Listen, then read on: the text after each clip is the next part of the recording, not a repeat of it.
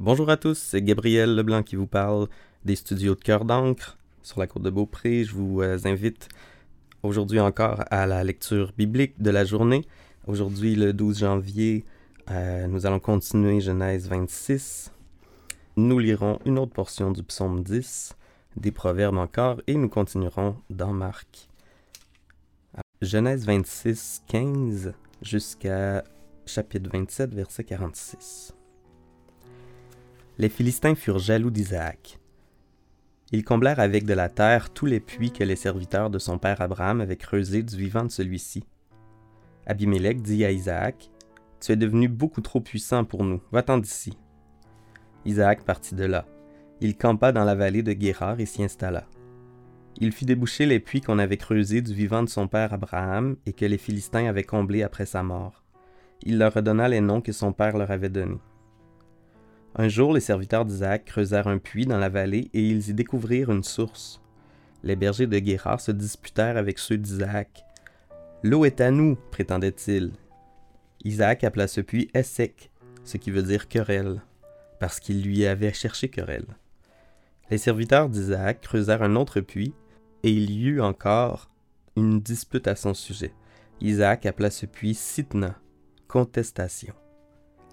Il partit de là et fit creuser un troisième puits. Celui-ci ne provoqua pas de dispute. Il l'appela Rehoboth, élargissement. Il disait en effet, le Seigneur nous a mis au large pour que nous puissions prospérer dans le pays. Il partit de là pour Beersheba. Le Seigneur lui apparut la nuit suivante et lui dit, Je suis le Dieu de ton père Abraham.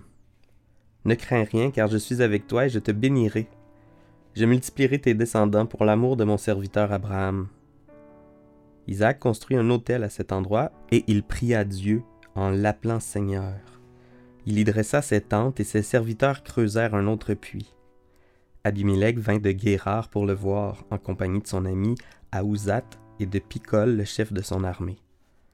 Isaac leur demanda Pourquoi êtes-vous venus me voir, alors que vous me détestez et que vous m'avez chassé de chez vous?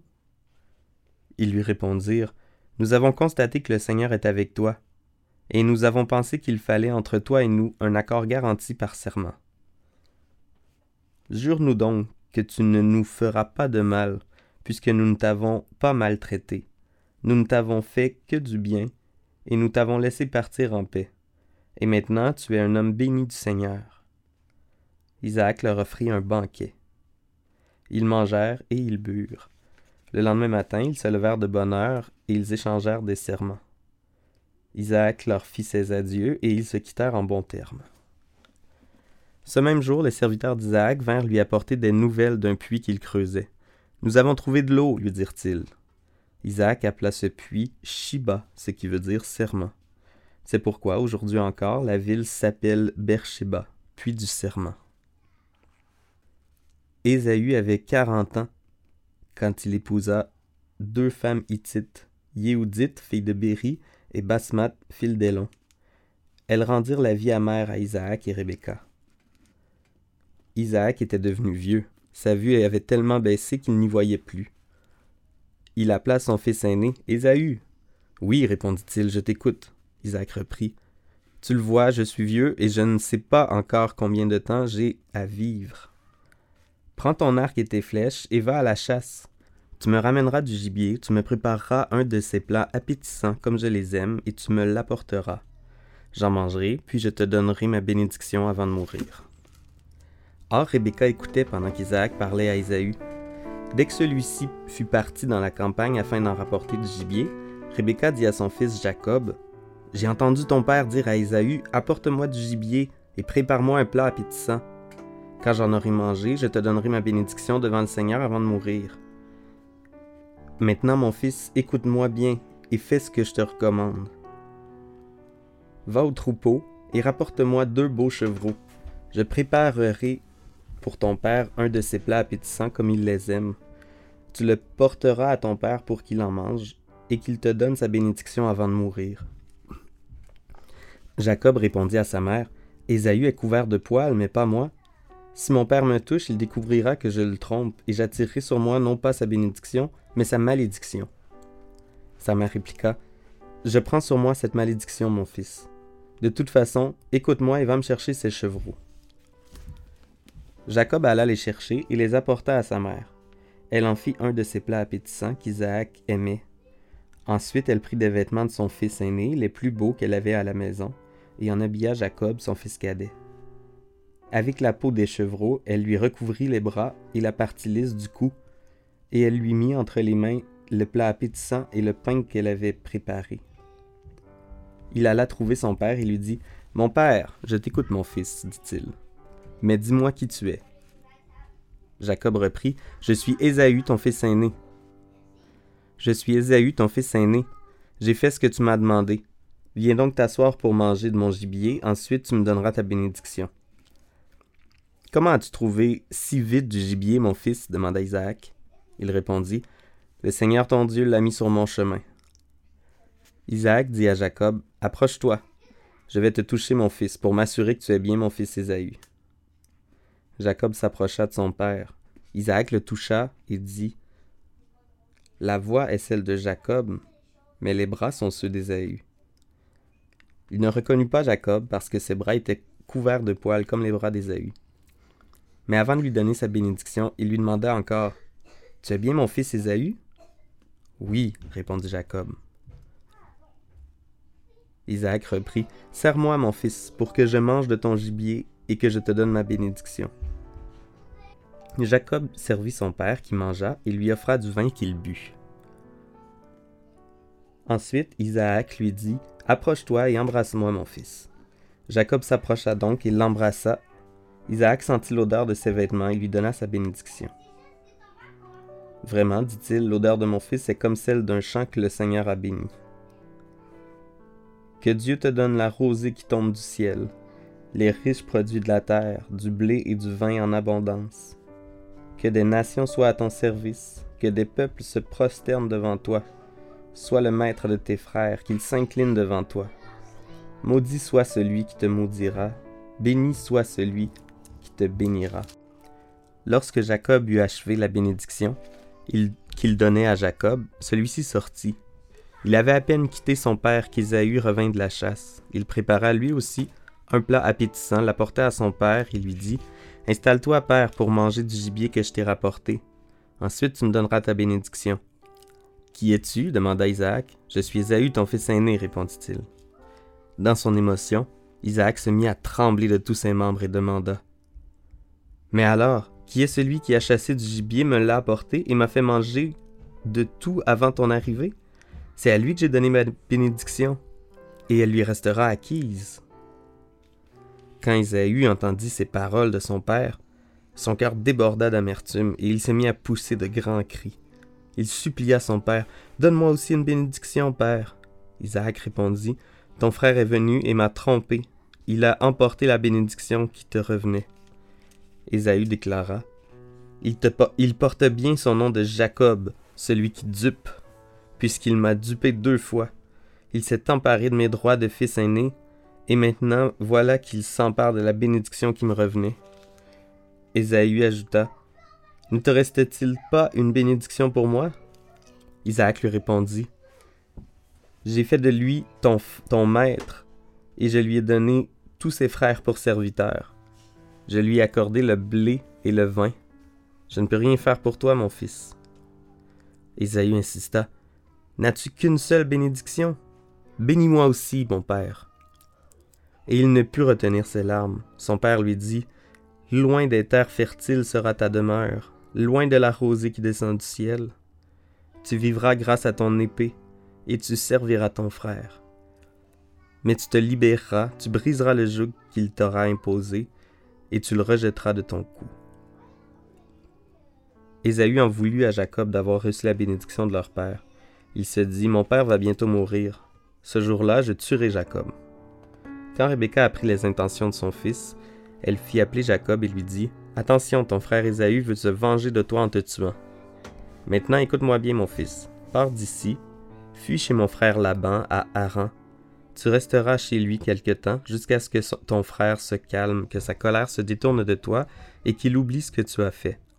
Alors je t'enverrai chercher là-bas. Je ne veux pas vous perdre tous les deux le même jour. Rebecca dit à Isaac Je suis déjà assez dégoûté de la vie à cause de mes belles-filles hittites. Si Jacob épouse à son tour une fille de ces pays, je perdrai ma dernière raison de vivre. Psaume 10, les versets 12 à 18. Seigneur, debout, ô Dieu, interviens. N'oublie pas les pauvres. Pourquoi le méchant se moquerait-il de toi en se disant que tu le laisseras faire? Toi, tu vois la peine et le tourment du pauvre. Tu veilles à prendre en main sa cause. C'est à toi que le faible remet son sort, et c'est toi qui viens au secours de l'orphelin. Brise le pouvoir du méchant sans foi ni loi. Si l'on cherche alors le mal qu'il a fait, on ne trouvera plus rien. Le Seigneur est roi pour toujours, les barbares disparaîtront du pays. Seigneur, tu entends les souhaits des humbles, tu leur encourages. Tu écoutes avec attention pour faire droit à l'orphelin, à l'opprimé. Ainsi personne sur terre ne pourra plus être un tyran. Proverbe 3, versets 1 et 2. Mon fils, n'oublie pas mon enseignement, garde en ton cœur mes recommandations. Grâce à mes conseils, tu connaîtras le bien-être et une vie longue et heureuse.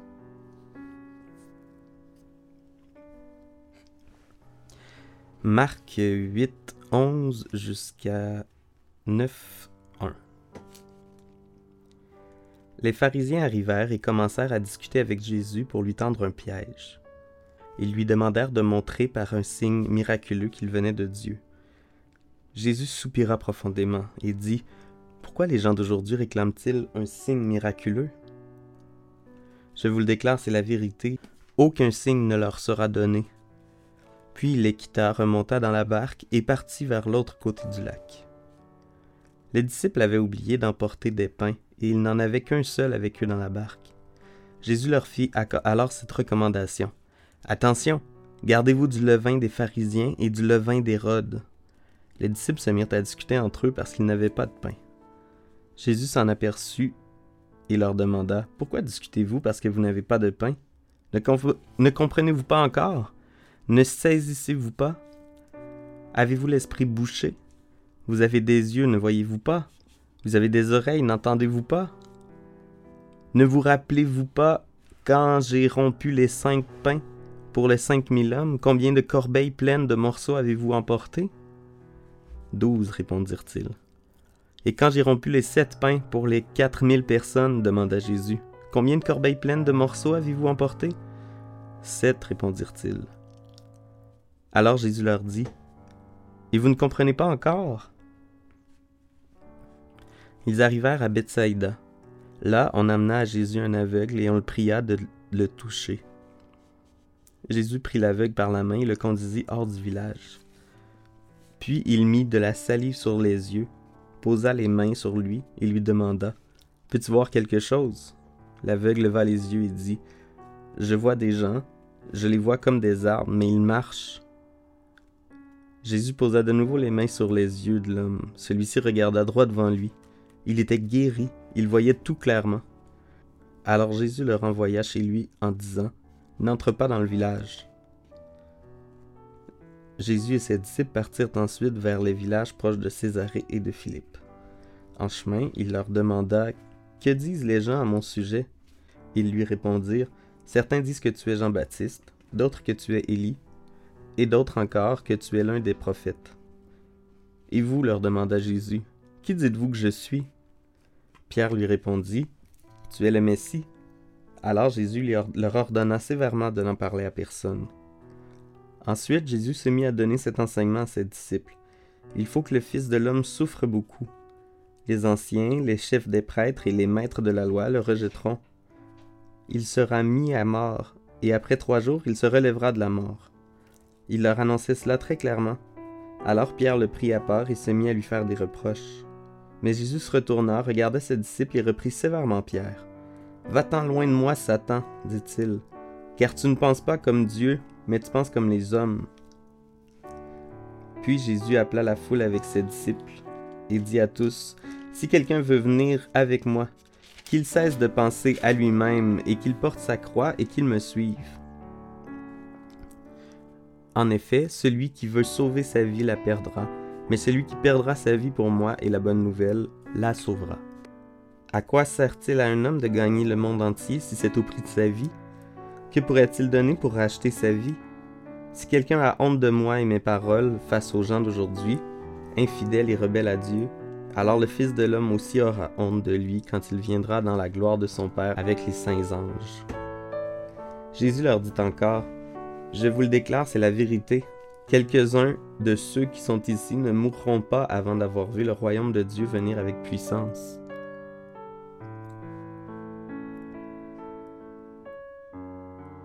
Seigneur Dieu, je te remercie pour ta parole, ta parole puissante. Je te remercie pour euh, tout ce que tu as fait vivre à ton peuple. Donne-nous de, de comprendre là où les disciples n'ont pas compris. Donne-nous de te faire confiance vraiment parfaitement aveuglément. Puis euh, aide-nous aussi à, à garder dans nos cœurs tes recommandations, puis les, euh, les méditer. Merci pour, euh, pour, ces, pour ces lectures qui font le tour de la Bible en un an, qui peuvent, merci pour, qui peuvent changer des vies. Merci pour la parole qui peuvent changer des vies et merci pour ta grâce sur nous. Amen.